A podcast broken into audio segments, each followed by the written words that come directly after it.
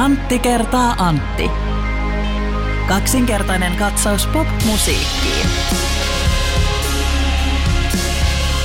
Antti, sä ehkä tiedät punk-legenda Tuppi Varosen. Kyllä. Esiintyy esimerkiksi Pelle Miljoona Oyssä, joka on kiertueella tänä syksynä. No, Tumppi Varonen on innostunut ampumahiihdosta. Kaikkihan sen tietää, mm. mutta ei ampujana tai hiihtäjänä, vaan maalitauluna. Tumppi Varonen on siis innostunut siitä, että hän on halunnut ryhtyä maalitauluksi. Joo. Ja hän on mennyt sitten tuonne Lohjan kisakallion lähistölle. Siellä on tällainen ampumahiihtorata ja siellä hän on sitten ensimmäisellä makuupaikalla ollut maalitauluna. Ja tämä on tapahtunut itse asiassa tässä mennä kuukausien aikana viime talvena. Ja siellä sitten hän otti kovaa osumaa ja huomasi aina, että kuka tulee ampumaan. Joo. Ja hän tajusi, että Suomen tämän vuosituhannen menestynein talviurheilija Kaisa Mäkäräinen on kyllä upea ampuja. Ja sitten hän huomasi, että on aika upean näköinen ja muutenkin hieno ihminen. Ja mm. siitä hän alkoi sitten ihastua Tumppivaronen Kaisa Joo. Mäkäräiseen. Hän mietti, että miten hän nyt voisi sitten tehdä itseään tykö niin sanotusti. Ja hän keksi keinoja seuraavalla kerralla, kun Kaisa Mäkäräinen tuli sitten siihen makuupaikalle ampumaan, niin ennen kuin Kaisa ehti ampua laukaustakaan, niin Tumppi alkoi laulaa. Hän lauloi näin, että Paina huules huuliain vasten, kosketa mua joka laikkaan.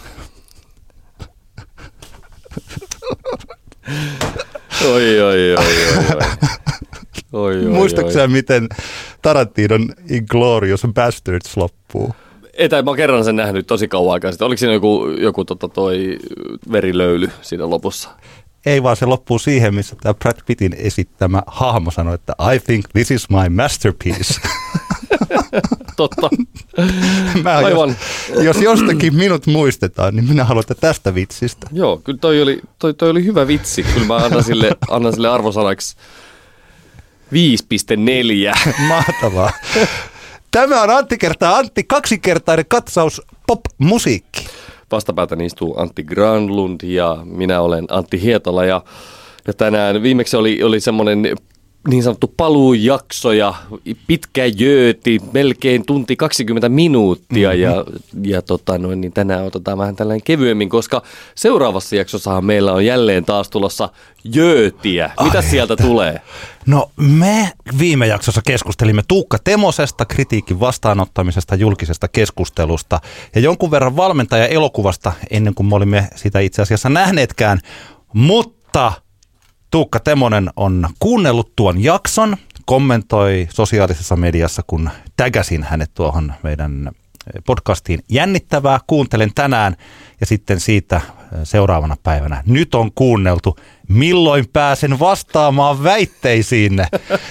Mä kirjoitin, että vaikka seuraavassa jaksossa, ja tämähän on nyt seuraava jakso, mutta tulevalla viikolla sitten Tuukka tulee tänne, missä me äänitetään tätä Tampereella, ja sitten me keskustellaan valmentaja-elokuvasta ja myös tästä kritiikin vastaanottamisesta ja ehkä jonkun verran siitä, että miten hän itse nyt analysoi tätä elokuvaa, joka ei sitten kerännyt lähellekään niin paljon katsoja kuin hän odotti.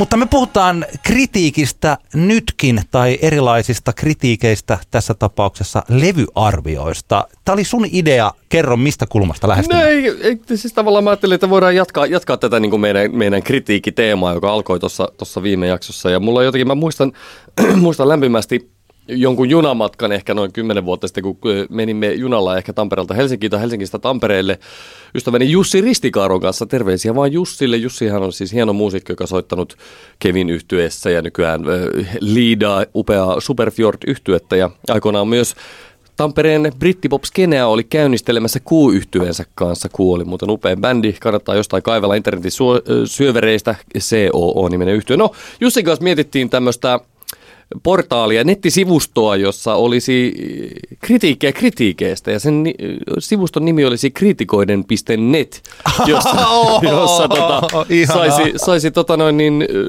kaikki ihan, ihan niin kuin musiikin kuluttajat tai musiikin tekijätkin tai toiset kriitikot arvioida kritiikkejä ja se oli mun mielestä niin kuin semmoinen hauska ajatuksen tasolla oleva, oleva juttu. Ei ehkä käytännössä välttämättä toimisi kuitenkaan, mutta palataan tähän ajatukseen nyt tämän, tämän jakson verran. Ja kyllä se voisi, olisi tällainen niin metakritik kritik, mm. sellainen, mitä se voisi herättää jonkin verran pöhinää ja Kyllä. tällaista. Otetaan muutamia, oliko sulla, meillä oli molemmilla kaksi kritiikkiä, jotka Joo. haluamme nostaa esiin. Kumpi aloittaa?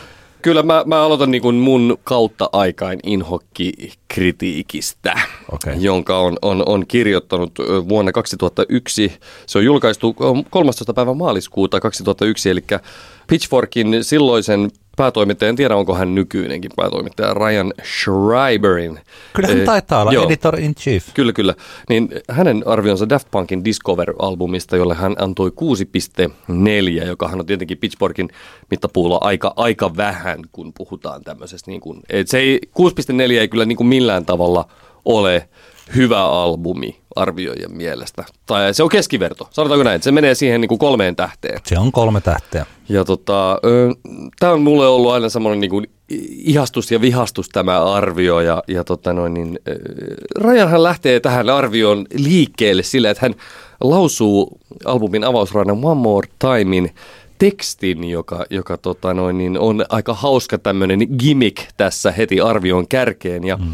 ja hän, hän tota, kirjoittaa tässä, että Daft Punk seem to be operating under the premise that if you hear something enough times, you'll start to believe it. Ah. Ja, ja totta, tässähän Ryan heti alkuun paljastaa tavallaan, että jossain määrin, että hän ei niin kuin ymmärrä tätä esimerkiksi elektronisen musiikin niin kuin toistoon liittyvää viehätystä. Ja samalla periaatteellahan me voitaisiin vaikkapa kritisoida Kraftwerkin The Robots-kappaleen tekstiä, että onpa tylsän yksitoikkoinen teksti, että, mm-hmm. että missä sitä oikein, että mitenkäs näin. Jotenkin tulee sellainen mieleen, että, että Ryan, Ryan tota noin, niin ei, ei oikein nyt niin hoksaa tässä. Ja kun mietitään tällaista arvioa, niin täytyy tietenkin muistaa, että milloin, milloin se on kirjoitettu. Että kirjoitettiin 2001.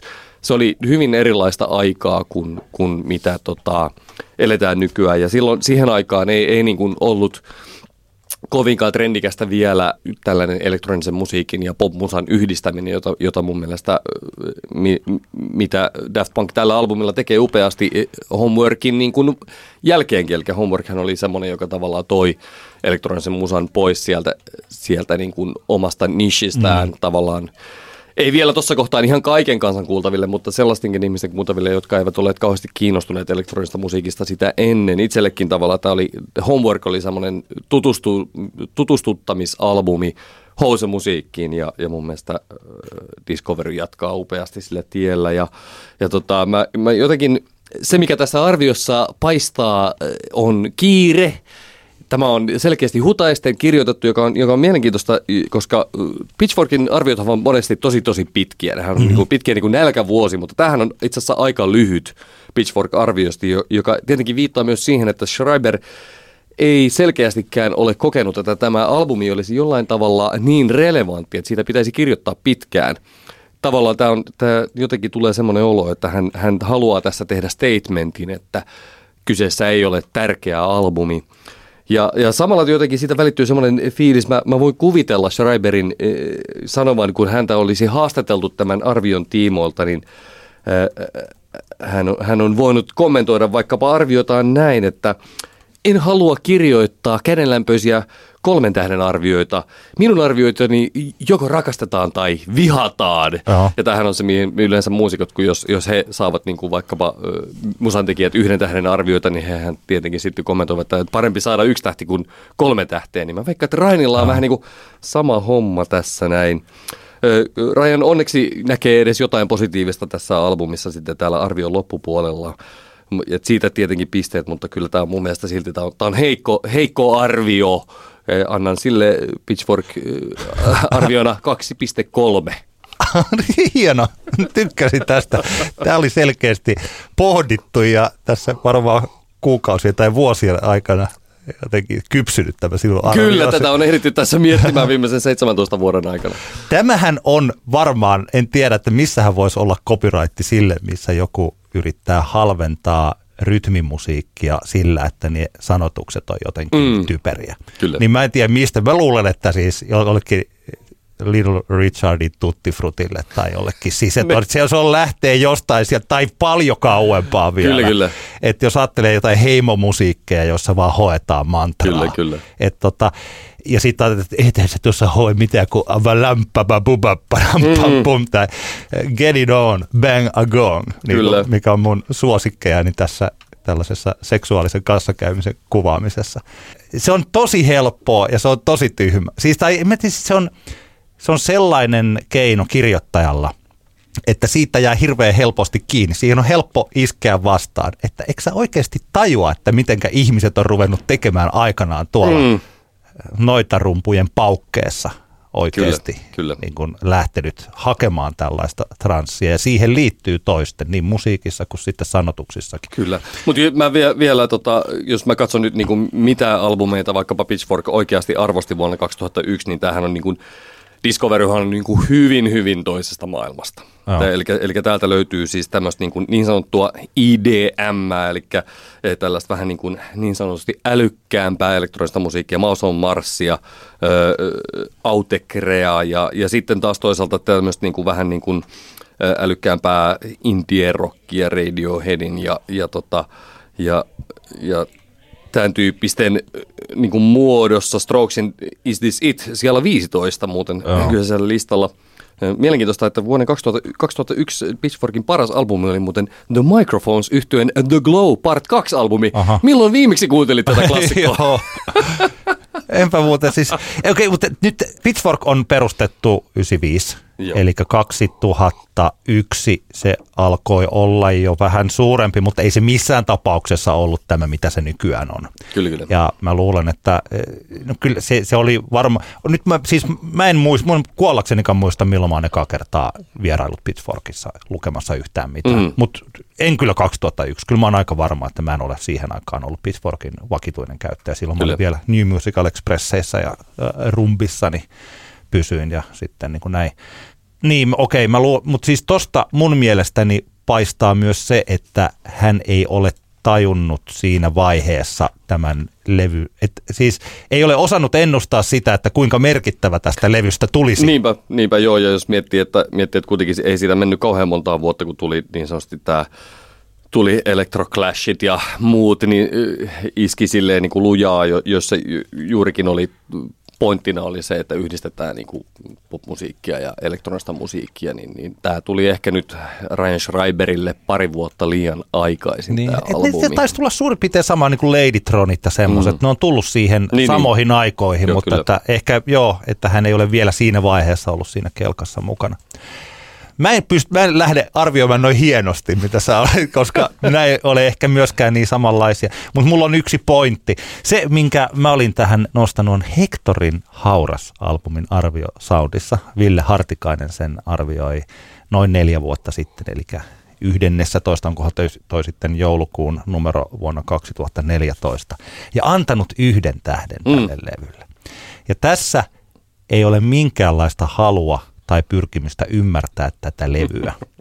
Yksi siis kriitikon tehtävistä on se, että pyritään sitomaan se levy johonkin ulkopuolella olevaan, joko siihen musiikkiin, paikantamaan tässä kartassa, että Mm. mihinkä tämä kuuluu, ja sitten sen kautta arvioida se, yrittää löytää heikostakin teoksesta joku, mikä ikinä se onkaan se taideteos tai poplevy tai biisi, niin sen erityispiirre tai luonne tai siis sen tämmöinen. Sit siis kriitikon tarkoituksena on yrittää kaivaa sitä sieltä teoksesta Mm.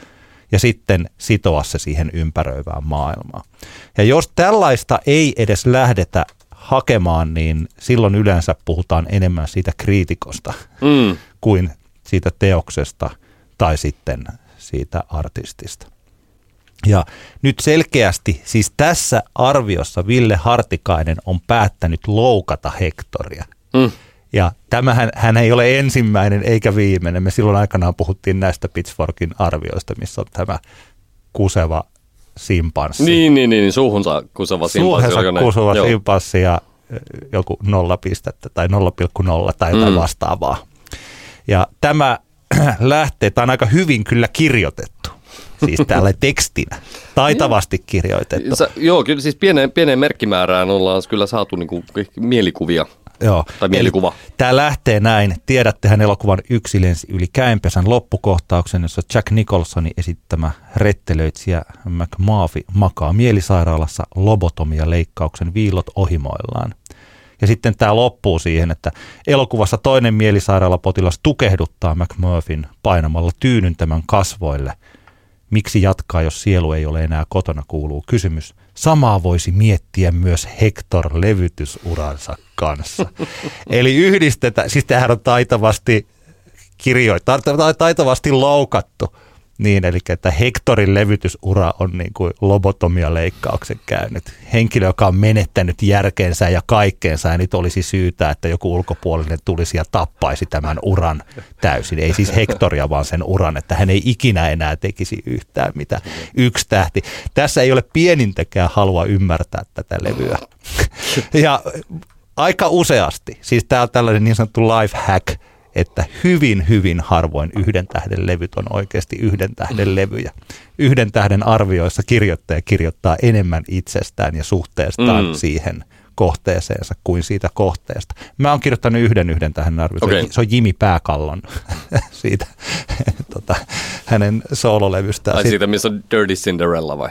Ei vaan se, mikä on tämä suomenkielinen ah, levy, okay, missä on joo. se joku pääkallo, jolla on tällaiset Suomen lippu Joo, aha, niin, se, siis, Kannen muistan, Joo, en, pitäisi, en, en musiikkia. Mun pitäisi ehkä lukea se oma arvioinen ja miettiä, että onko, olenko tämän saman itse äsken väittämäni totuuden, mm. niin kuin, pitääkö se paikkaansa, ja ehkä pitääkin. Tämä on taidokas loukkaaminen, mutta kun mä kun en itse asiassa henkilökohtaisesti vaikka näe mitään syytä, miksi joku haluaisi loukata Hektoria. siis mun kokemukseni Hektorista on se, että hän on yksi suomenkielisen rockmusiikin luojista, erittäin mm. taitava kirjoittaja, joka on tehnyt loistavia kappaleita. Se on eri asia, että miten ne resonoi nykyajassa. Joka on vaikuttanut esimerkiksi Juise Leskiseen ja mm. Ja kaikkeen suomalaiseen laululyriikkaan. Ja hän yhä näiden kaikkien vuosien jälkeen tekee levyjä ja esimerkiksi tällä viikolla pöyristytti joitakin tällä uskomattoman hienolla parodiallaan nykyaikaisesta kielenkäytöstä. Näetkö tämän hashtag Ektor Joo. ja po.wwwerband, niin kuin powerband, ja hän teki sellaisen tosi törkeä, ja jotkut ajattelivat, että Hector on menettänyt järkeensä, vaikka hän vaan piruili sille, miten nykyään käytetään hashtageja. Se oli Kyllä. ihana. Tämä oli aika hauska.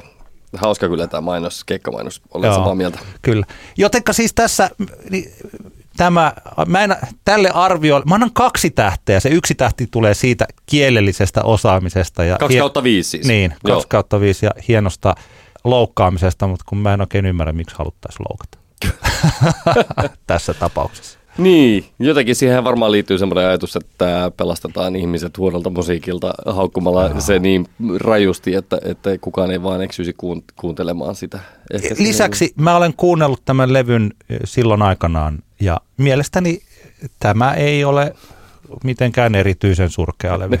Se on Hectorin Ihan tavallisen surkea. Siinä on esimerkiksi A Day of Pearly Spencerista ihana versio, jos lehmät osais lentää. Ai se on siinä. Oh. No kyllähän siitä hyvästä jo pitäisi ainakin toinen tähti.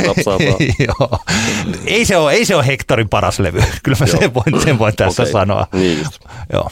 Mulle tuli toinen, toinen tota, arvio kanssa mieleen, minkä haluaisin tässä arvioida vielä. Se on to, tämän, tämän hetken kyllä ihan, ihan ehdottoman omankin inhokkibändin niin Greta Van Fleetin debyyttialbumi Anthem of the Peaceful Army arvio myöskin Pitchforkista, jolle Jeremy D. Lawson antoi tuossa reilu viikko sitten 1,6 se on aika kanssa se niin on siis, Se on kyllä. alle yksi tähti. Se on alle yksi tähti. Se on, se on ehkä joku vaan häivähdys plussasta. Joo. Mutta tota, tämä on, tää on pitkä. Tämä on tämä niinku tavallaan ensimmäinen miinus tästä tulee, siis mähän annan tälle siis Best New Review-arvi, se kunniamerkin tietenkin ensimmäisenä. Ainoa ongelma on tässä se, että tämä on niinku hirvittävän pitkä tämä arvio. Tämä on Tämä on just tavallaan tämä, että, että jos tämä on näin kauhea levy, niin mi, miksi se ansaitsee edes näin niin kuin perusteellista ruoppausta niin sanotusti. Et ehkä, ehkä mun mielestä olisi voinut julkaista lyhyemmänkin, mutta totta kai kun kriitikko pääsee vauhtiin, niin silloinhan ain't no stopping niin sanotusti. Ja, ja Jeremy D. Lawson aloittaa tällaisella hauskalla vitsillä tän, että Greta Van Fleet sound like they did weed exactly once, called the cops and tried to record a Led Zeppelin album before they arrested themselves hauska vitsi heti alkuun. Ja tämähän niin kuin koko albumi totta kai niin kuin Jeremykin tässä huomioi, niin tämähän on tämmöistä niin kuin täysin ö, Led Zeppelin apinointi on oikeastaan, niin kuin, mä puhuin silloin meidän, kun puhuttiin Coachella-keikoista tuossa kesällä, niin mä puhuin siitä kuvottavasta Greta Van Fleet-keikasta, minkä, mitä satui valitettavasti pätkän näkemään, niin tämä albumihan on niin oikeastaan ihan, ihan jatkaa sillä samalla linjalla ja ja tota noin, niin, Jeremillä on kuitenkin hyviä pointteja tässä ja, ja tämmöisiä, jotka niin kuin sitoo tämän arvion ihan kyllä hienosti tähän aikaan. Mun mielestä tämä, tämä huomio siitä, että Greta Van Fleet vaikuttaa tämmöiseltä niin sanotulta algoritmiyhtyeeltä, niin tämä on mun mielestä niin kuin hyvä, hyvä huomio. Jeremy nostaa sen esiin, että, että tavallaan tämä musiikki on kuin tehtyä tähän meidän Spotify-algoritmi playlist-aikaan. Eli tavallaan tämä musiikki täyttää vain yhtä tarvetta ja se on se, että tämmöiset erinäiset classic rock soittolistat tarvii uutta sisältöä. Sinne täytyy Aa. saada biisejä ja, ja, ja tavallaan tästä itsellä tuli se ajatus juurikin, että, että mikä, minkä takia tämmöisiä, tämmöisiä bändejä niin nostetaan nyt sitten, minkä takia tämmöinen bändi nousee. Tähän on hirveän suosittu yhtyä. Joo. Eli, eli tota, niin jotkut pitää ihan tästä se, ilmeisesti niin kuin, tosi paljon, niin, niin se, että koska nämä niin kuin vanhat classic rock bändit, nehän alkaa nyt, niin kuin, nehän vaan tipahtelee pois tässä niin kuin vuorotellen ja soittajat kuolee ja ne alkaa olla niin vanhoja, että ne ei oikeastaan pysty enää niin kuin tekemään levyjä välttämättä tai että se syk- levy, julkaisusykli on niin hirveän hidas, hidas, että tota, täytyy sinne playlisteille saada jotain musaa. Tämä Greta Van Fleetin musa on tavallaan juurikin sitä, että saadaan sinne – syötettyä Joo. sinne playlisteille sitä musaa. Tämä on hyvä, hyvä pointti.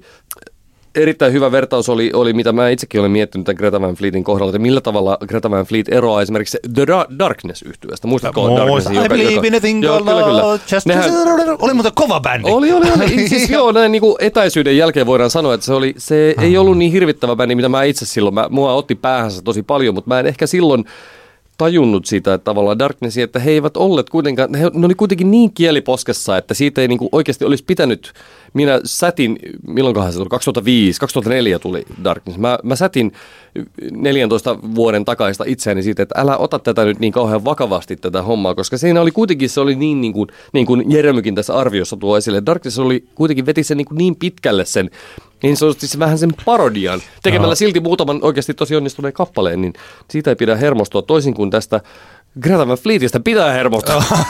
okay. Koska tämä on vaan, tää, tässä, tästä puuttuu ka- kaikki tavallaan se sellainen riemakkuus, mitä Darknessissa parhaimmillaan oli. Ja tota, ö, ja sitten tämä Jeremy myös nostaa hyvin sen, että, että vaikka, vaikka Led Zeppelinin teksteissä, niin sehän oli pa- paljon niin koomisia piirteitä Led Zeppelinin niin teksteissä. Mä muistan itse, itse pienenä, kun isäni kuunteli paljon Led Zeppelinia, terkkuja isälle, ja. silloin kun mä olin, mä olin pieni kotona. Ja, ja silloin kun mä en vielä osannut englantia kauhean hyvin, niin mä en tietenkään tiennyt ihan, että mitä niistä kaikista biisistä lauletaan. Ja pahoin shokki mulle oli sitten, kun mä opin englantia, oli The Immigrant Songin teksti. Mitä sinä lauta? Mä no, sehän on tämmöinen niinku viikinki-saaga se, se teksti. Ja mä olin jotenkin ajatellut, että se olisi jotenkin, jotenkin että kun sehän on semmoinen kohtalokas biisi. Joo, ja upea kappale. Oh, se on ja mä ajattelin, että siinä niinku jotenkin lauletaan jotain semmoista oikeasti niinku merkityksellistä, mutta sehän on vaan tämmöinen Come for the land of ice and snow. niin se jotenkin se oli mulle semmoinen hirveä järkytys ja, ja totta kai Led Zeppelin teksteissä on, oli paljon muutakin niin kuin koomisia, mutta se juurikin se ero, että e, mitä Jeremy tässä tota noin, niin tekstissään pointtaa on se, että, että Led Zeppelin sen, sen tässä osasi erotella nämä, nämä tota, e, tavallaan panobiisit ja sitten nämä tämmöiset historiallinen saaga-biisit, mutta Greta Van Fleet ei, ei sitä tee ja yhdistelee tahattoman koomisesti useammassa kappaleessa tätä. Ja, ja totta kai myös Jeremy nostaa tämän Spinal Tap-vertaus tähän, niin kuin bändihän on vähän niin kuin semmoinen, mä, mä, no, mä rakastan noita siis tota toi Christopher Guest, joka näyttelee Nigel ja Spinal Tap elokuvassa. Hän on tehnyt tämmöisiä niin kuin mokumentaryitä, ohjannut useampia. Joo. A Mighty Wind, upea folk-bändi parodia-elokuva ja Best in Show, upea koiranäyttely parodialeffa. Ja tämähän on tämä Greta Van Fleet on vähän niin kuin Christopher Guestin mielestä tämä niin kuin tämä yhtye ja, ja tota noin, niin tosiaan Best New Review-leima tulee ja annan tälle arviolle 8,7. Miinukset ainoastaan tästä, tämä on liian pitkä tämä arvio. Tiedätkö, mä annan näille sun arvioille neljästä viiteen tähteen. Mä en ikinä kuvitellut, että sä voisit arvioida, tai siis, sä siis ylipäätään kukaan voisi arvioida näitä näin hyvin, koska mä jään ihan jalkoihin tässä. Ei mulla mitään noin hienoa sanottavaa näistä arvioista. Ehkä tämä johtuu siitä, koska mä mietin, siis mullahan oli ajatuksena, että mä haen jotakin tänä syksynä Hesarissa eh, julkaistuja arvioita ja katson, että mistä mä oon eri mieltä Niin, niin. ja lähden niin sanotusti hyökkäämään sanallisesti jotakuta, ehkä tuntemaan ihmisen tekemään arvioita. Sitten me saataisiin pientä sellaista kitkaa siihen, Niin, niin, niin. sellaista niin positiivista Kyllä, kitkaa. kyllä. Mutta sitten kun mä luin ne, niin mä olin aika samaa mieltä kaikkien kanssa. Mä huomasin, että nämä on aika ammattitaitoisesti kirjoitettu. Että nämä on hyviä Kyllä. kirjoittajia ja näillä on hyvä musiikillinen näkemys. Ja mä oon samaa mieltä, että mä voi keksiä itselleni erimielisyyksiä näiden tyyppien joo, kanssa. Ja, tota, ja siitä syystä mulla ei ehkä ole tollain samalla lailla. Sen mä voi heittää tällaisen yhden, tämän esimerkkinä. Mm. Pitchforkista. Mun piti ottaa Jonne Aaronin yhden tähden levy Joo. kanssa soundista, mutta siinä on käytännössä sama juttu kuin tuossa Hectorissa, sama pointti. Aivan, aivan. Eli siinä vaan haukutaan sitä levyä sen takia, että se on radiopoppia, Kyllä, kyllä. mikä tarkoittaa sitä, että kirjoittaja ei tykkää radiopopista, joka kirjoittaja kirjoittaa enemmän itsestään Mm. kuin siitä levystä. Niin, Koska jos tehdään ra- radiopoppia, niin sitä pitää arvioida radiopoppina, Kyllä, kyllä. eikä niin, että tämä on, vähän, tämä on heviä tässä on sooloja. Mm. Soolot ovat Niin tota, mielestäni... elektronista musiikkia ja tässä toistetaan jotain lausetta. niin, juuri niin. Että tota, et se ominaispiirre nostetaan, genren ominaispiirre nostetaankin huonoksi asiaksi Niinpä, siinä, niin siinähän ei ymmärrä tästä genreä, eli itse olisi pitänyt ehkä miettiä, että onko minulla vaadittavat Mm. pohjatiedot tai osaamisen, niin sanotut musiikilliset pohjat tämän levyn Niinpä. arviointiin vai Niinpä, ei. niinpä. No, mutta tämä mikä mua hieman Pitchforkissa, mähän, mä, sähän suhtaudut kriittisemmin Pitchforkiin näin yleisesti Mm. kuin minä. Ehkä joo. Ja tota, tämä jälkiviisaus mua harmittaa suunnattoman paljon. Vuonna 2017 helmikuun 26. päivänä senior editor Gillian Mapes, eli Gillian Mapes, on arvioinut Weezerin debyytin, eli Blue-albumin, joka ilmestyi alun perin vuonna 1994, eli silloin Mm. kun Pitchfork ei vielä ollut olemassakaan. Ja sitten täällä käydään läpi yksityiskohtaisesti Rivers Cuomo, lähdetään siitä hänen vakavuudestaan ja päästään siihen lopputulemaan, että tämä on 10.0. Hmm. Ja tilannehan on siis se, että Weezerin Blue Album ei ole 10.0 albumi. No kyllä mun mielestä se on kyllä aika lähellä. Mä rakastan sitä levyä. Mä rakastan sitä albumia. Siis Siis mä- Pinkerton on 10.0, Blue-albumi on 9.2. siis Mä rakastan siinä on, levyjä. Weezerin ekalla levyllä on hirmu hienoja biisejä peräkkäin. Mutta se ei ole, jos ollaan hyviä, hyvänä päivänä, niin albumin kokonaisuutena se on neljä tähteä. Siinä on viiden tähden biisejä tosi paljon. Joo, joo, ja kyllä mulla se tässä vähän huumoria ja mutta se liittyy ei ole- paljon siihen omaan nostalgiaan Joo. fiilikseen, mikä mulla tulee, kun mä kuuntelen näitä Weezerin Mä siis, albumia. mä rakastan Weezeria. Ehdotto, siis Buddy Holly oli mulle ehkä vuosikymmenen suurimpia kappaleita. Mm. Ja, mä, siis, ja mullekin Pinkerton on viiden tähden levy. Mutta mä oikeasti, jos mun pitäisi arvioida jälkikäteen tämä levy, niin mä voisin, siis varsinkin vuonna 2017, niin voisin ennemminkin sanoa, että, että mahtavia biisejä, mutta että tällaista, tämähän, jos tämä levy ilmestyisi nyt, niin sehän ei olisi niin kuin ikinä 10.0 levy. Never. Niin, Never. Se on tosi hyvä albumi.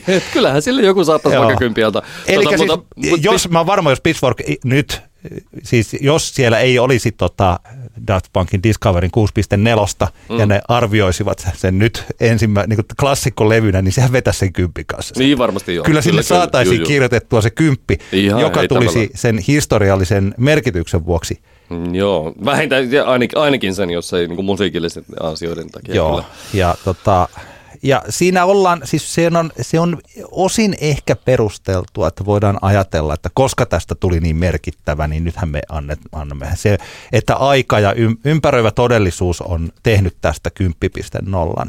Ja sen, Mm. tämän perustelun mä ymmärrän, mutta kun me kuunnellaan vaikka sitä Weezerin debyyttilevyä, niin ei se ole viiden tähdellä. Mutta siis nythän Pitchforkillahan on tämmöinen juttu, että ne kirjoittaa tämmöisiä hehkutustekstejä vanhoista albumeista. Mm. Että kyllähän siis ihan sama, samat sanat mä voisin sanoa siis Talking Headsin Remain the Light-albumista, joka on hieno levy. Mm. Pitchfork tällaisena jälkiarviona antanut sille täyden kympin ja ei sekään ole täyden kympin Niin. albumi. Ei kun on siis, jälki, siis tää on- jälkiviisaus. Haluu, niin, että, ja nehän nyt haluaa niinku tehdä ja, ja niinku mun mielestä shoutoutit Oskarille ja Nikolle PS Tykitellään podcastissa. He puhuivat tästä, millä tavalla, millä tavalla Pitchforkin kasari top-albumin lista on muuttunut, koska he kirjoittivat Joo. sen uudelleen. Ja se oli, se oli mun mielestä heidän podcastinsa parhaita jaksoja, siinä oli hyviä pointteja, mutta tämähän on tavallaan mun mielestä se, niin Pitchforkin ongelma on se, että, että pyritään niin kuin kirjoittamaan tätä tämmöistä niin kuin kaanonia. Tiedätkö, mm. niin vahvasti, että sitten tämä tullaan tämmöisiin niin kuin hölmöyksiin, joka on sitä, että annetaan jälkijättöisesti tämmöisille albumeille, jotka on nyt jo vuosien niin kuin marinoitumisen jälkeen voidaan sanoa, että nämä on niin kuin kulmakiviä meidän niin kuin pop-kulttuurissa, niin annetaan se kymppi.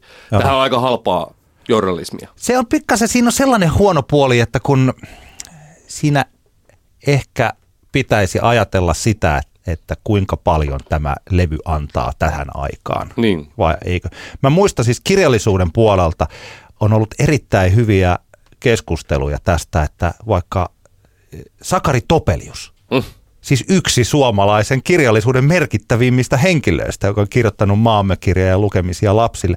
Eihän Sakari Topelius anna mitään nykyiseen maailmaan, jolloin hänen teostensa arvo myös oikeastaan on pienempi kuin mitä se on ollut joskus, mm. vaikkapa 40-50-luvulla. Siis ihan niin kuin, tällä, Kyllä, kyllä. Sitten taas jotain Aleksis Kiven Seitsemän veljestä, se on poikkeuksellinen romaani, siis se vieläkin antaa, se on yhä ihan validi, se on aivan Mm. huikean hieno teksti. Ja Kyllä. se vielä on tässä ajassa. Mun mielestä kirjoillekin pitäisi ruveta laittaa tähtiä. Siis viiden tähden. Aleksis Kiven, seitsemän veljestä. Viiden viisi tähden tähteä. Viisi tähteä. Best, best new book. Joo. 10.0. niin, joo, niin. Siis, ky- mutta että musiikissakin tätä voisi miettiä, että onko joku levy siis, että se, että joku on vaikka OK Computer, joka Mm. on mulle se taas se 10.0 levy, niin se voi hyvin ajatella, että, niin kuin, että no onko se näistä 10.0. 97 se oli 10.0 Niin, ja niin. vielä 2005 se oli 10.0, mutta että alkaako se olla, se nyt jo 9.1? Niin. niinpä, että niinpä, nämä niinpä. eläisivät nämä. Mä ehkä mietin, tämä on pikkasen jatkoa tämmöistä laajentamista sille, mitä Viikko sitten sanoi, että kiva, että, että tämä kritiikki olisi keskustelun avaus, siis myös keskustelun avaus, eikä vaan sen lopetus. Mm.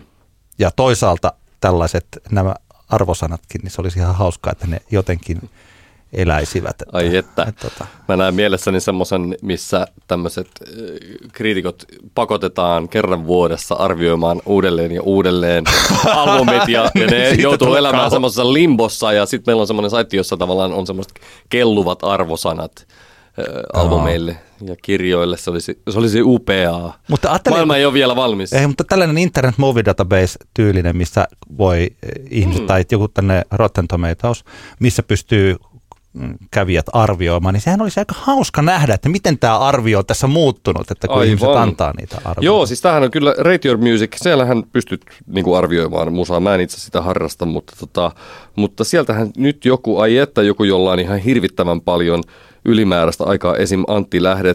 En, en väitä, että Antti, sulla olisi liikaa aikaa, mutta sä tykkäät tämmöisistä jutuista, niin teepäs meille joku semmoinen hieno Excel-käkkyrä siitä, miten tiettyjen albumeiden Ne arviot tavallaan elää. arviot on eläneet tässä vuosien varrella. Se olisi upea nähdä semmoinen aikajana, missä tota, vaikkapa Talking Headsin Remain the Lightin arviokäyrä menee ylös alas. Varmaan se siellä aika lähellä niin kuin kärkipäätä pysyy koko ajan, mutta kuitenkin.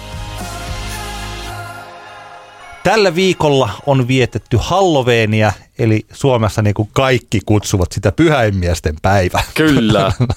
Mutta nehän taitaa olla kaksi eri asiaa. No ne on kaksi ihan eri asiaa, mutta molemmat ovat pakanallisuutta ja me kaikki joudutaan helvettiin, jos me juhlitaan niitä. Kyllä.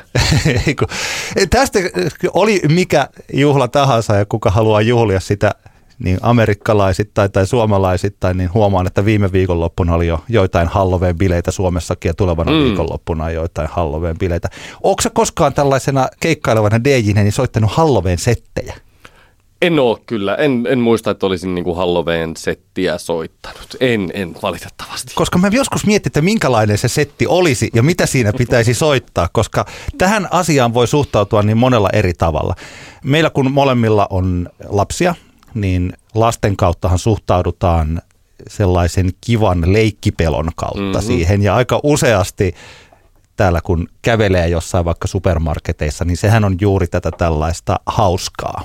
Niin. Eli ne pääkallot ovat hauskoja oikeastaan ja sitten on sellaisia korkeitaan olemassa jotain silmäkarkkeja, jotka on mm. niin ällöttävällä tavalla, mutta nekin on hauskoja. Kyllä. Ja sitten on olemassa myös Halloween biisejä, jotka on hauskoja. Mm. Ja tota, muun muassa tämä klassikko, mikä on, mä en ole ihan varma, onko niitä aikaisemmin tehty. Muistaakseni sen biisi jostain 60-luvun alusta tämän Monster Mash. Sehän on nerokas, nerokas kappale. Ai että siitä muistuu mieleen upea TV-sarja Freaks and Geeks, jossa tämä kyseinen kappale esiintyy hienossa kohtauksessa. Katsokaa kaikki ihmiset Freaks and Geeksia. No anyway, mennään takaisin aiheeseen. Joo, Bobby Pickett se oli. Joo. They did the mash. monster mash. Joo, ihan huikea biisi. Mun DJ-setissä, mun Halloween DJ-setissä toi soisi monta kertaa illan aikana. Kyllä. Hei muuten tosi, sori, aina välillä tulee välihuomautuksia. Onko se DJille häpeä soittaa samaa biisiä monta kertaa illan aikana? No sehän tietenkin riippuu ihan, ihan illasta ja illan, illan hengestä. Että kyllähän meilläkin vaikka tuolla Hang DJ-illassa saattaa olla, että joku tavallaan sen hetken kuumin biisi, niin saattaa soida vaikka pari kertaa illassa. Ja mä muistan siis silloin aikanaan, kun ö, tuli elettyä tuolla Tampereen YO-talolla ja varsinkin YO-talon lauantai-illoissa, niin siellä oli ihan perusjuttu, että ne kovimmat, isoimmat biisit soi vaikkapa kolme tai neljä kertaa illan aikana.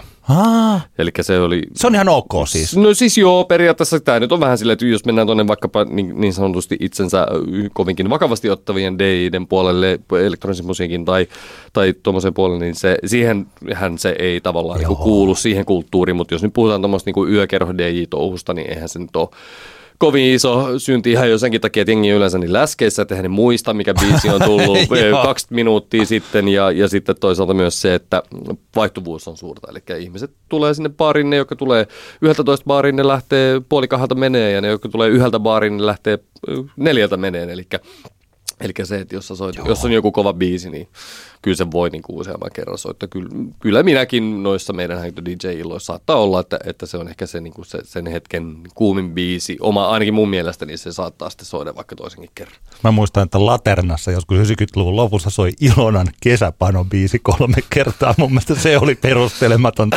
kyllä. Me palataan takaisin Halloween-kappaleisiin. Mä ajattelin, että listataan sellaisia kappaleita, jotka ei liity siis tähän hauskaan Halloweeniin jos voi olla hauska, pelottava asu, vaikka meillä lapsilla mennään Halloween kutsuille, niin pistetään vähän jotain lepakkojuttuja ja hämähäkkejä ja tällaisia. Mm. Mutta sitten on olemassa sellainen, että pukeudutaan helvetin pelottavaksi pelloksi, pelleksi mm. ja lähdetään kirveen kanssa tuolla jossain metrokäytävissä ajan ihmisiä takaa, niin se pelottaa oikeasti. Kyllä. Ja mä Et kai sä tee kovin usein, Antti, sillä en, tavalla. En joka, en joka Halloween, en joka syksy. Mutta tällainen musiikin keinoin, niin jos haluaisi järjestää sellaisen Halloween-klubi, joka olisi oikeasti pelottava, ei tällainen mm. leikisti pelottava, vaan sillä, että ihmiset oikeasti olisi ihan rikki kauhuissaan, mm. peloissaan ja henkisesti murskana sen jälkeen niin, että ne päättäisi, että ne ikinä enää halua juhlia mm. Halloweenia eikä mitään. Niin mä pyysin suokin listaamaan oikeasti pelottavia tai ne voi olla ahdistavia tai siis sellaisia synkeitä kappaleita, joista ei tule hyvä mieli. Joo. Ja sulla oli kolme, mulla on kaksi, niin otetaan vuoron perään. Joo, mä voin aloittaa vaikka tota... Tämä on tietenkin tosi vaikeaa tämä niinku pelottavien biisien listaaminen, koska harvoin niinku pystyy niinku joku tekemään semmoisen biisin, joka itsessään, totta kai voi olla niinku vähän semmoisia niinku hurjia melodiakulkuja ja muuta, mutta kuitenkin, että et, varsinkin niinku mm. niinku pop-biisi, tosi vaikea sanoa silleen niinku tehdä pop-kappaletta, joka olisi edes jollain tavalla niinku aikuista ihmistä pelottava, mutta, mutta mä nyt koitin niinku hakea parit ja, ja kyllä mulle niinku tuli mieleen ensimmäisenä mahtava artisti Arka ja hänen omaa nimeä kantavalta 2017 julkaistulta albumiltaan avausbiisi Piel.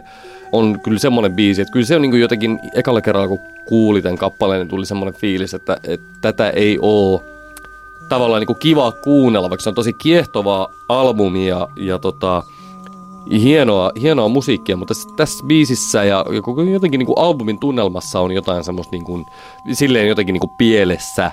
Tietenkin kun mä aloin miettiä, niin kuin, että, että missä tilanteessa musa voisi pelottaa, niin itsellä ehkä just silleen, että jos vaikka tuut myöhään kaupungilta bussilla kotiin ja on pilkkopimeetä ja, ja kuuntelet kuulokkeilla ja kävelet vaikka metsätien läpi, niin mitä biisejä sä et niin mielellään niissä tilanteissa kuuntelisi, Joo. niin kyllä mulla Arkan Piel-biisi kyllä menee niin kuin siihen osastoon.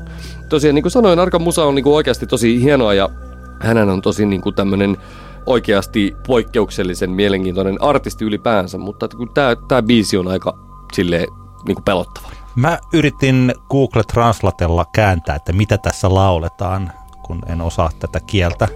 Kuitamela pie, piel de ayer. Se on jotain poistin eilen ihoni. Joo. Lähtee sellaisella lauseella. Että jo tämä kansi, minkä ainakin mm. Spotify ja Joo, se on se on kansi, se on jotenkin tarjoaa, niin häiritsevä. Niin tässä on sellaista häiritsevää. Mm. Mulla nämä molemmat kappaleet on sellaisia, että mä olen kokenut ihan, varsinkin tämän ensimmäisen kanssa, jopa tällaisia fyysisiä epämiellyttäviä tuntemuksia. Mm-hmm. En tarkoita mitään, että mä olisin juossut vessaan antamaan ylen, mutta siis, että on tullut sellainen olo, että ei oikein halua olla tässä naho, nahassaan sisällä. Tämä on Thropin Grislen kappale Hamburger Lady. Mm. Onko tämä sinulle millään tavalla tuttu kappale? No ei tämä biisi ollut tuttu, mutta, mutta tota, Throbbing Gristle ja, ja tietenkin keula-hahmonsa Genesis P. Origin on, on sille tuttu, koska jossain kohtaa tota industriaali rock hommelia tuli seurattua tarkemminkin. Ja, ja tota noin, niin, mutta tämä biisi ei, ei ollut mulle niin kuin aikaisemmin tuttu ennen kuin nyt sitten tästä mainitsit. Vä, vä, jos, jos Genesis äh, hahmona kiinnostaa, niin suosittelen lämpimästi The Ballad of Genesis and Lady J dokumenttia, joka, joka ei valitettavasti tällä hetkellä taida ainakaan tuolla YouTubessa olla nähtävillä, mutta hieno hahmo, hieno dokumentti, kannattaa katsoa, mutta kerro, kerro tuota Joo, Tropic Crystal siis eh, lyhyt kuvaus, siis Lontoossa perustettu tällainen industrial yhtye, avantgardistinen yhtye 70-luvun lopulla perustettiin ja julkaisi sitten. On itse asiassa julkaisut ihan tähän päivään saakka, mutta ensimmäinen levy tuli vuonna 1977 ja toinen sitten vuonna 1978 ja tältä toiselta DOA eli Death on Arrival The Third and Final Report levyltä on sitten tämä Hamburger Lady. Ja tämä kuulostaa siis, eh, aluksi kun sen kuuntelin, ajattelin, että eihän tässä ole mitään kamalaa. Mutta tämä tarina on hirveä. Mm. Ja tällainen pikku disclaimer, jotka helposti, mä en tiedä mitä mä kerron tämän tarinan, mutta siis tämä lähtee tällaisella sanoilla kuin by far worst is the hamburger lady. Ja tämä on käytännössä lääkärin raportti, jota mm. luetaan tällaisella hyvin prosessoidulla äänellä. Mm. Ja tämä hamburger lady on siis tällainen, joka on palannut palannut tosi pahasti koko hänen ihonsa tällainen niin kuin kolmannen asteen palovammoissa. Mm. Ja hänet pidetään elossa ainoastaan, kun hän on letkuissa kiinni. Ja siellä sairaalassa hänelle annettiin tämä nimi Hamburger Lady, koska hänen ihonsa näyttää siis hampurilaispihvin iholta. Eikö kuulosta, eikö, eikö se siis kamala? No, se aivan hirvittävää. Joo. She's dying, she's burned from the waist up. She's burned from the waist up. Her ear is burned up and her nose, her eyelashes and fingers are burned. She can't anything. And even with medical advances, there is no end in sight for the hamburger lady. Tää on siis kauhea. Hilpeä, hilpeä tää on hirve. Siis tää on oikeasti, jos haluaa saada sellaisen tosi pahan kuvottavan olon itselle, niin kannattaa ottaa ne tekstit eteensä taas mm. ja laittaa tämmöistä, kun sieltä taustalta kuuluu näitä elektronisia ääniä. Hamburger lady, siitä tulee aivan kamala. Hirveä laulu. Aivan hirveä laulu. Robin Kristle, samalla jos mietitään tällaista, että mitenkä taide vaikuttaa ihmiseen, voi musiikki vaikuttaa fyysisesti, siis mestarillinen mm. kappale myös. Hirveä, hui. Kyllä, joo, tämähän on tämmöinen vähän niin kuin horror rock pioneeri biisihän tämä on. Oh. Että, että tota, jännä, jännä genre kyllä. Rapin, rapin puolellahan tietenkin oli tämmöinen niin horrorcore oli, oli ihan semmoinen oma, oma genrensä, mutta tota, rockin puolella ei tämmöistä, vaikka onhan aina tehty tavallaan tämmöistä niinku shock-rockia ja muuta, mutta, että, mutta kuitenkin no. ei, ei, ei tainnut ikinä olla semmoista niinku kunnon isoa niinku horror-rock genreä, mikä on niin. tavallaan vähän harmi. Se, mikä oikeasti siis pelottaisi, kun sitten ajattelee Misfitsejä tai sitten kaiken maailman death ja black metallia, mm. se missä niin painetaan kaikki niin ääreen, niin ei se kosketa mua samalla lailla kuin niin. tällainen, missä mennään jotenkin ihon alle, jos mm. ei olisi palannut. Kylläkin. Kyllä.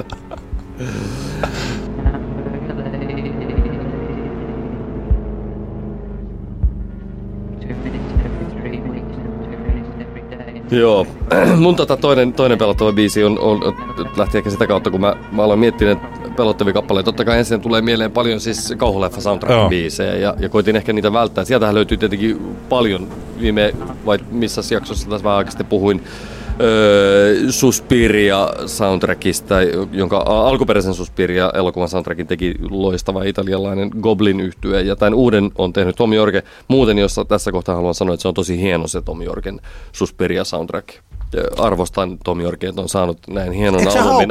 En, en, no mä haukuin sitä Jorgen laulamista. Okei, okay, joo, joo, okei. Okay. Mutta se on tosi hyvä tämä Tom Jorgen Suspiria soundtrack okay, anyway. Tärkeä. No mutta joo, ö, paljon löytyy leffasoundtrackia, jossa se kauhu tietenkin liittyy siihen, että kun sä muistat, minkälainen se leffa oli. Jos se leffa pelotti, niin sitten tietenkin se biisi alkaa pelottaa myös. Mutta kyllä mun täytyy niin nostaa tämmöisestä tuoremmista artistit on tullut itse asiassa kuunneltu aika paljon viime aikoina muutenkin, niin, ja mun mielestä tämän vuosikymmenen paras kauhuelokuva on, on It Follows-elokuva, ja sen, sen sitten tota soundtrackilta Disaster Piece-nimisen artistin Heels-kappale, joka on niin sanotusti vähän tämmöinen teeman kaltainen tässä, tässä leffassa, ja tämä on, tää on kyllä niinku todella kova ja siisti ja aika pelottava. Tätäkään en, en haluaisi siellä metsäpolulla pimeässä kuulokkeilla niin kuunnella. Tämä on, tämä on tosi upea.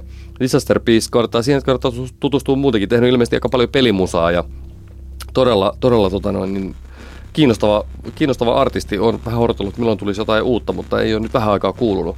Mutta tota, joo, tämä on mun mielestä ehdottoman hieno koko, koko It Follows soundtrack ja, ja tota noin, niin suosittelen lämpimästi tämän kappaleen täällä YouTube-kommenteissa oli mielestäni hauska. When you check your phone and have three missed calls from your mom. Siinä on tosi, joo, siis toi on tosi hyvin tehty tällainen Kyllä. kauhuelokuvakappale. Mä olen siitä samaa mieltä.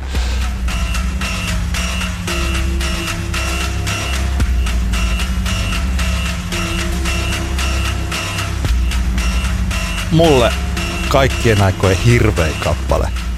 Vielä hirveämpi kuin ajatus Hamburger Ladystä on mm-hmm. Suicide-nimisen yhtyeen Frankie Teardrop.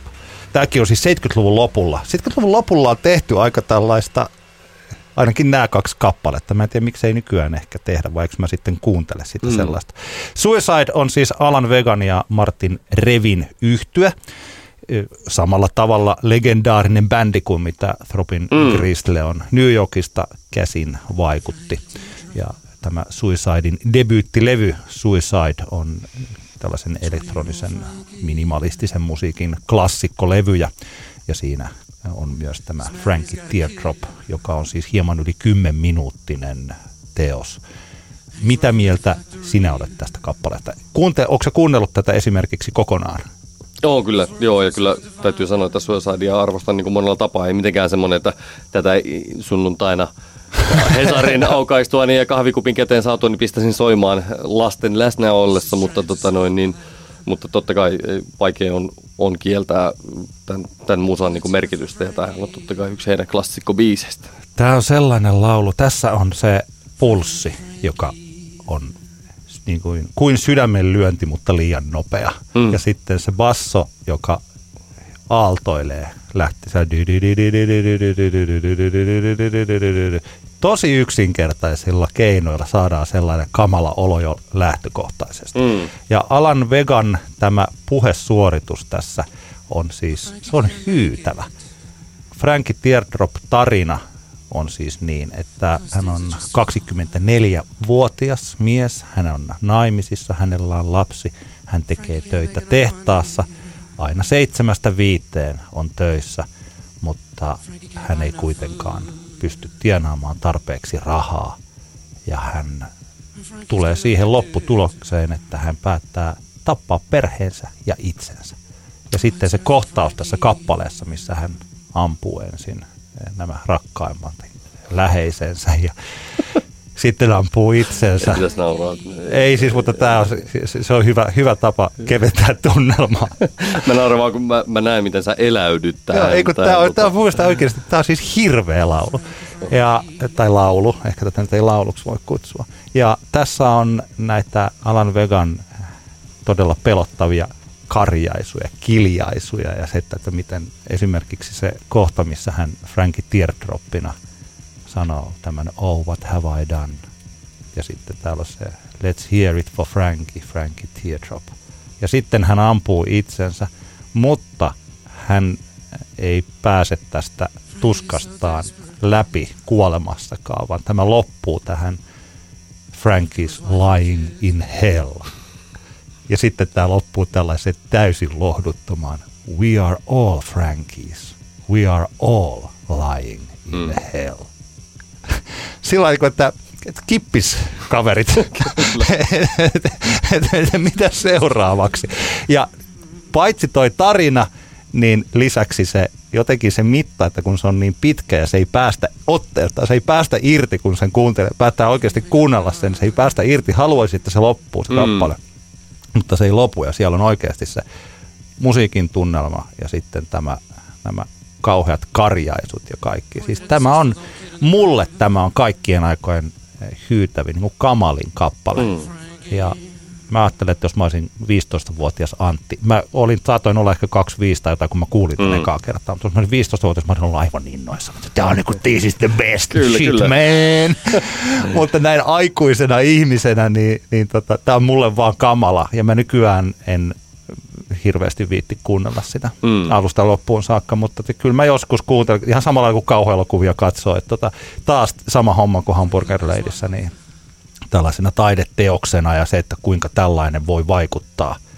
Siis rumpukone, basso, joku pieni pörpötys sinne, yksi henkilö ja mikrofoni. Mm. Niin juman kautta vaikuttavaa musiikkia. Sitä vaan, se vaan tästä niinku tulee mieleen, kun tämä on näin niinku synkkä. Niin, että voiko tässä, oliko, oliko tässä tota Martinilla ja Alanilla kuinka paljon huumoria mukana, kun he tekivät, että voiko se olla, että he, he ovat vain niinku tällä niin kuin huumorimielessä leikitelleet tällaisella niin kuin maailman synkimmällä kuvastolla. Se on ihan mahdollista. On ollut, että he ovat vaan pitäneet hauskaa, hauskaa sitten tällä tavalla. Se, se, he, se, mikä heille oli vitsi, niin ei esimerkiksi tässä vaiheessa, kun mä mietin tuota kappaletta, niin ole sillä niin, niin vitsiä. Kyllä, kyllä, mutta onnistunut, onnistunut teksti kyllä ja onnistunut biisi toteutus ehdottomasti. Joo. Frankie's dead.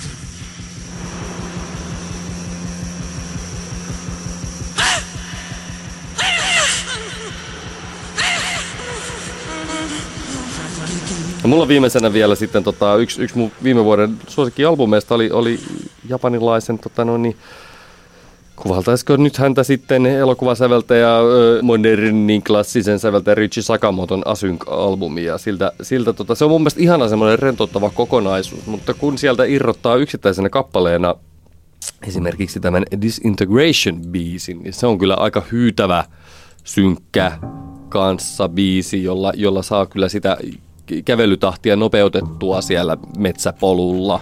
Tämä on jotenkin, jotenkin upea, upea kappale siinä, että elementtejä on niin hyvin vähän.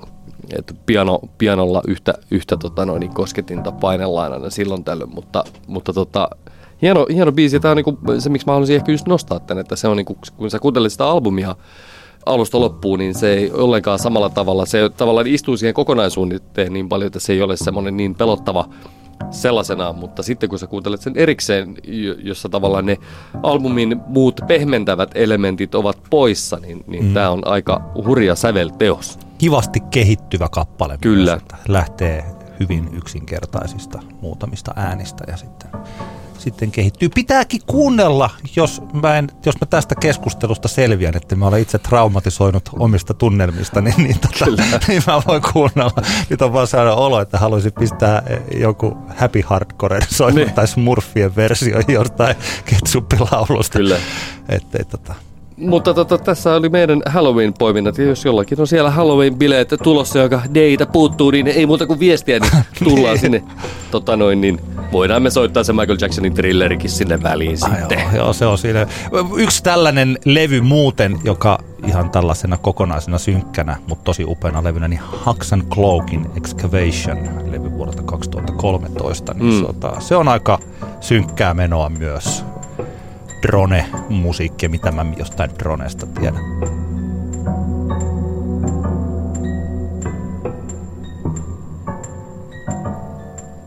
Halloween kappaleista Älä nuku tämän ohi osuuteen, jossa meillä on, taitaa molemmilla olla ehkä enemmän myös kokonaiset albumit, mutta yksittäisten biisien kautta.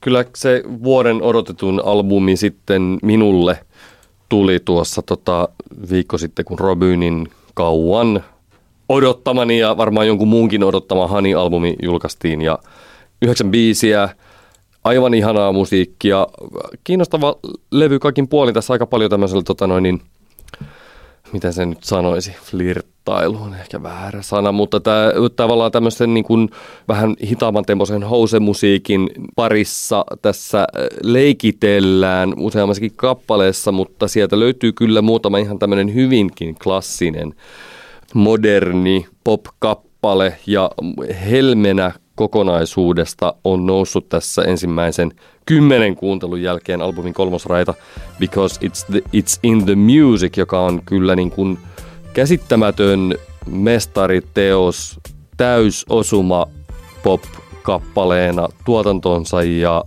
tekstin ja Robinin laulusuorituksen puolesta. Ihan, ihan, ihan tavallaan just se biisi, mitä, mitä niin kuin odotti, että tällä albumilla ehkä voisi olla tämän tyyppisiä kappaleita. Albumilla on, on useampiakin huippuhetkiä, mutta tämä on kyllä nyt niin kuin tämän hetken suosikkibiisi tässä. Ja kyllähän tämä niin kuin koko, koko levyä kun kuuntelee, niin sitä vaan niin kuin tuntee jo ne kylmän väreen tunteet, joita sitten sillä Flow-keikalla tulee olemaan, kun Robinhan esiintyy Flow-festivaalilla. Niin siis Ei- siinä ei on siis- veikkauksesi niin. mukaan, mutta katsotaan. Kyllä, kyllä joo, mutta, mutta aivan niin kuin käsittämättömän, käsittämättömän upea biisi. Tätä on jotenkin, tätä Robinin laulamista on vaan niin kuin, sitä on vaan niin kuin ihana kuunnella se itsevarmuus, taito, persoonallisuus, kaikki ne kun ne yhdistyy, niin se on jotenkin vaan aivan uskomatonta. Onko tämä sellainen levy, että nyt vaikka Jenni Vartiasen tai Anna Puun tai joidenkin, siis pitäisi kuunnella tätä ja ottaa tästä jotain omaa musiikkiinsa? Onko tämä sillä... Mm, No onhan siitä tietenkin paljon niin kuin ihan laatunsa Niin. puolesta.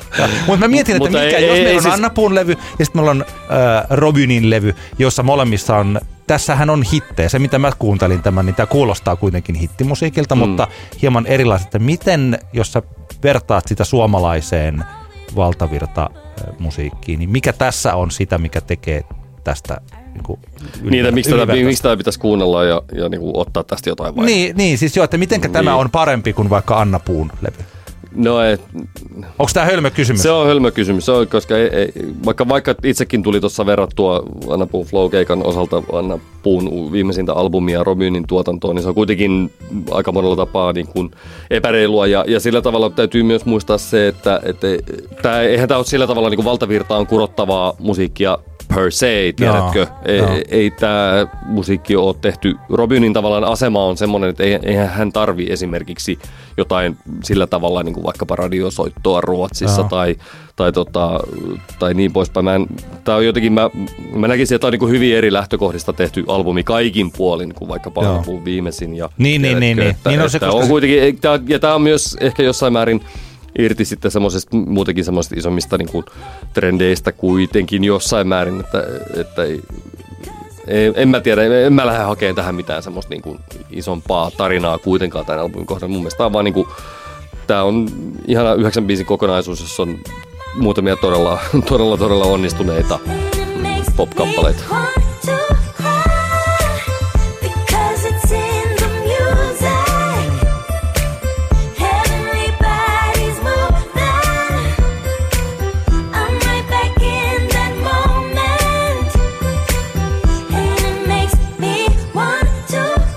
Mikä, siellä, mikä, mikä sieltä sinulta sitten tulee? Mulla on kanssa enemmän kokonaiselle levylle ja yhtyeelle, mutta otetaan yhden biisin kautta tämäkin. Ja tämä yhtye on sellainen, jonka sä esittelit itse asiassa mullekin viime keväänä. Ja mä silloin ajattelin, että joo, tämä on ihan ok, mutta että mä en jotenkin pääse siihen sisään. Ja nyt kun muuten tuosta Robinista puhuin, niin se oli ehkä enemmän sitä, että koska se ei ole tosiaan sitä genreä, mitä mä niin kuuntelisin, niin sen takia mun on vaikea erottaa nyansseja tiettyjen levyjen välillä. Mm. Mutta Vuoret taas on, yh, siis se Vuorien porttilevy on tämä, mikä mä nyt tässä nostan. Niin Vuoret taas on ihan siinä, mitä mä kuuntelen.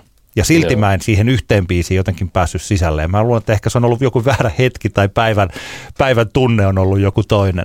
Mutta nyt tämä albumi, joka on ilmestynyt tässä lokakuun alkupuolella, tähän on siis tämän kitaravetoisen indie rockin mestariteos Suomessa. Siis nyt puhutaan ihan mistä tahansa vuosikymmenestä ajasta tai paikasta ja siis tämä on aivan upea levy. Eh, Mun mielestä niin hirveän hienosti Pekka Laine taisi kirjoittaa soundiin, antoi viisi tähteä tälle ja aloitti sen lauseella Vuoret yhtyen esikoisalbumia kuunnellessa keskustelu sähkökitaran kuolemasta tuntuu ihan dadalta. Hmm. Tässä on paljon sellaisia, mitä mä olen jotenkin toivonut ja joskus sanonutkin, että mä oon ollut sitä mieltä, että kitarabändit olisivat suuremmassa tai paremmassa huudossa, jos ne biisit ja levyt olisi parempia. Että se on enemmän kiinni siitä, että ne bändit ei tee niin hyviä levyjä, kuin siitä, että se kitara olisi poissa muodista. Ja ehkä tämä oli aika hyvä tämä juuri, että kun me yritetään, vai- jos joku bändi yrittää kopioida Led Zeppelinia ja sitä kautta hakea vaikka kaupallista suosioa ja sitten Mm. löydetään tätä, niin sehän on ihan väärä tapa, kun että jotenkin yrittäisi tehdä tällaista hienoa. Tämä ihan, tässä on sanoituksellisesti sitten tällaisena soundimielessä, että kuinka jotenkin hienolta voi tällaiset särökitarat kuulostaa ilman, että ne ovat esimerkiksi tarkoituksellisen rankkoja, vaan tällaisen äänimaailman luomisessa. Ja kuinka hienosti vuoret on mustavalkoinen yhtye mm. näissä kuvissaan ja kaikessa. Samalla tavalla kuin vaikka Joy Division oli, toki on siellä Ian Curtisistäkin värikuvia, mutta että oikeastaan Joy Division on niin mustavalkoisessa maailmassa operoiva yhtye. Mm. Et valtaosa niistä kaikista promokuvista ja jotenkin siis kun kat- käy hakemassa ja katsoo mitä tahansa Joy Divisioniin liittyvää, niin valtaosa siellä on mustavalkoisessa maailmassa. Niin vuorissa on paljon sitä samaa ja toki musiikissakin on jonkin verran. Kyllä. Se kappale, jonka mä tästä nostan, on Rahaa, jossa on hieno tämä iskulause. Se ei, mitenkä se menee? Se ei ole koskaan vaan rahaa. Rahaa, mm. Ja äh, tota, no, tämä on siis sel, sen tyylinen levy. Tähän on aika pitkä. Tämä on jopa tällä, kun 90-luvulla kaikki huomasi, että CD-lle mahtuu 70 minuuttia tai yli musiikkia, Mm. niin tehdään siis 70 minuuttisia levyjä. Ja nykyään kun on huomattu, että Spotifyssa tehdään noin kuuntele näitä kokonaisia levyjä, niin tehdään sitten puolituntisia, niin se julkaisuväylä on vaikuttanut paljon aina näiden albumikokonaisuuksien mittoihin. Niin Vuorien levy, tämä taitaa olla vähän reipas tunti. Tätä on Mm. mitassaan. Eli tämä on aika pitkä ja kappaleet on tällaisia 5-6 minuuttisia aika suurin osin, pari vähän lyhempää kappaletta. Eli tämä on sellainen levy, että tätä ei ehkä ihan ensimmäisellä kuuntelemalla pääse nielaisemaan ja sulattamaan, vaan sitä pikkasen pitää kuunnella muutamia kertoja, että ne kappaleet rupeaa nousemaan sieltä ja rupeaa ymmärtämään, että miten tämä on rakennettu. Kyllä. Pidän tästä erittäin paljon. Mitä mieltä oot tästä, kun keskisuomalaisen levyarviossa Ville Luomaaho kirjoittaa, että tämä on tasapaksua vinyylimies rockia. Kyllä, se on just sitä.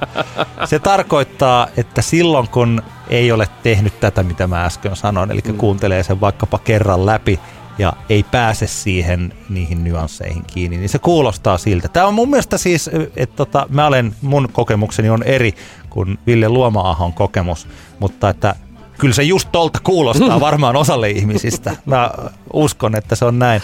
Kyllä. Että Villelle eh, sellainen kommentti, että hänen pitää ehkä tutustua tähän genreen paremmin, että hän saa paremmat musiikilliset pohjat, jolloin hän myös alkaa nauttia tästä levystä. Tämähän on se juttu useissa levyissä, mikä on pienemmässä ja pienemmässä osassa, että oikeasti levyjä pitää kuunnella, että ne avautuu. Ja sitten kun ne avautuu, ne palkitsee, että se tehty työ siinä kuuntelussa palkitaan ja sitten se suhtautuminen siihen levyyn on syvempää. Ja se, mikä tässä nykyisessä maailmassa, missä meillä on tämä instant gratification, tämä välittömän tyydytyksen tarve, niin sen tällä tyyliset niin kuin enemmän vaativat taiteelliset kokemukset musiikissa jää hirveän vähälle, jos me emme kannusta ihmisiä oikeasti syventymään niihin. Eli tässä suhteessa, että Villenkin kannattaa kuunnella enemmän sitä. Hmm, joo. Mitä mieltä sä oot? No on tot, upea, jotain raha, upea, upea albumi, jotain rahaa oli itselläkin semmoinen, mikä sieltä nousi, on, on noussut mm, kappaleena siitä kokonaisuudessa. Ja totta kai tässä kohtaahan täytyy antaa uploadit vuoret yhtyölle. On ensimmäinen artisti tai bändi, jolla on kaksi biisiä meidän Älä nuku näiden ohi soittolistalla. Hyvä vuoret. Hyvä ja vuoro. tota, tämä soittolistahan löytyy tuolta tota Spotifysta. Menkää etsimään Antti X Antti, älä nuku näiden ohi. Ei kun tämän ohi. Näiden, se soittolista on niin, älä niin, nuku niin, näiden niin, ohi. niin, juu, juu, juu, Kyllä, juu, kyllä, juu, kyllä. juu, Joo. juu, Mutta, juu. mutta hieno bändi ja, ja sitten eihän, eihän tämä nyt oikeastaan niin kuin, tähän, viitaten tähän Pe- Pekka Laineen ö, rock, rockin kuolemaa kuulostaa dadalta, niin niin sinänsä samaa mieltä, mutta ainoa mikä tästä tavallaan niin kuin vielä enemmän niin kuin perustelisi sen, että rockmusa on niin kuin elinvoimaista, niin se, että jos nämä tekijät vielä olisi niin kuin kaksikymppisiä, niin tähän olisi niin No kuin sehän totta. tavallaan vielä silleen niin On kuin totta. meitä vinyylimiehiä niin kuin innostaisi vielä enemmän, mutta ei se mitään. Tässä niin kuin nämä vuoret yhtyeen soittajat ovat, ovat meidän, meidän ikäluokkaa, joka tietenkin tarkoittaa sitä, että ei nyt varsinaisesti mitään ihan niin kuin nuoria kolleja olla, mutta, mutta ehkä niin kuin silloin aikaisemminkin, kun tätä, bändiä tässä nostettiin, niin tästä kuuluu, kuuluukin juuri se, että, ei, että ehkä tässä on niin kuin sopivan kauan mm, niin kuin ollaan sulateltu mm. erinäisiä vaikutteita 80- ja 90-luvun kitararokista, jotta sitten ollaan saatu aikaiseksi tämmöinen, tämmöinen albumi. Että Joo. Ehkä tässä kuuluu se semmoinen tietynlainen iän tuoma maltti tässä sekä biisin tekemisessä että toteutustavassa. Kyllä se joo, joo totta. Nyt muuten he- pitää heittää, tuli tässä mieleen, kun viime viikolla puhuttiin Versace Henrikistä ja siitä levystä, niin kyllähän jos siihen vielä se Versace Henrikin sellainen hullu palo Mm. olisi jotenkin yhdistettynä tällaiseen suvereeniin kitaramusiikin historian tuntemukseen ja Mm. mm. siitä niin kuin oman näkemyksen suodattamiseen. Jos ne yhdistyisivät, niin sinne tulisi sellainen energiapallo, joka Mm, se kyllä. olisi, se olisi mahtavaa. Mutta kun tällaisten levyjen tekeminen ei ole kovin helppoa. Niin, ei niin. Se, kuinka se moni parikymppinen osaa oikeasti Joo, tehdä ja, ja sehän nyt, jos nyt nopeasti mennään vielä tähän niin rokin kuolemakeskusteluun, niin kyllähän se, niin se iso, iso juttu onkin se, että se normi on kadonnut, että jos sä haluat tehdä musaa, että sun pitää niin perustaa kitara pop, pop-bändi, että se, se ei vaan niin ole se enää se tapa, millä, lähdetään, millä nuorempi polvi lähtee niin musaa mm-hmm. tekemään. Että silloin kun itse oli 15-vuotias, niin se oli päivän selvää. Ei ollut niin muita tapoja ilmaista bändi muodossa tai mm. musantekon muodossa. Se oli niin kuin ainoa, mihin niin kuin mentiin. Et nykyään on ihan toisenlainen tilanne ja sehän totta kai johtaa tilanteeseen, jossa prosentuaalisesti uuden musiikin määrästä kitara, rockia tai poppia on niin kuin hirvittävän paljon vähemmän kuin vaikkapa vuonna 1993. Tiedätkö mistä mä halusin puhua mieluummin kuin Rokin kuolemasta? No, Rambon kuolemasta.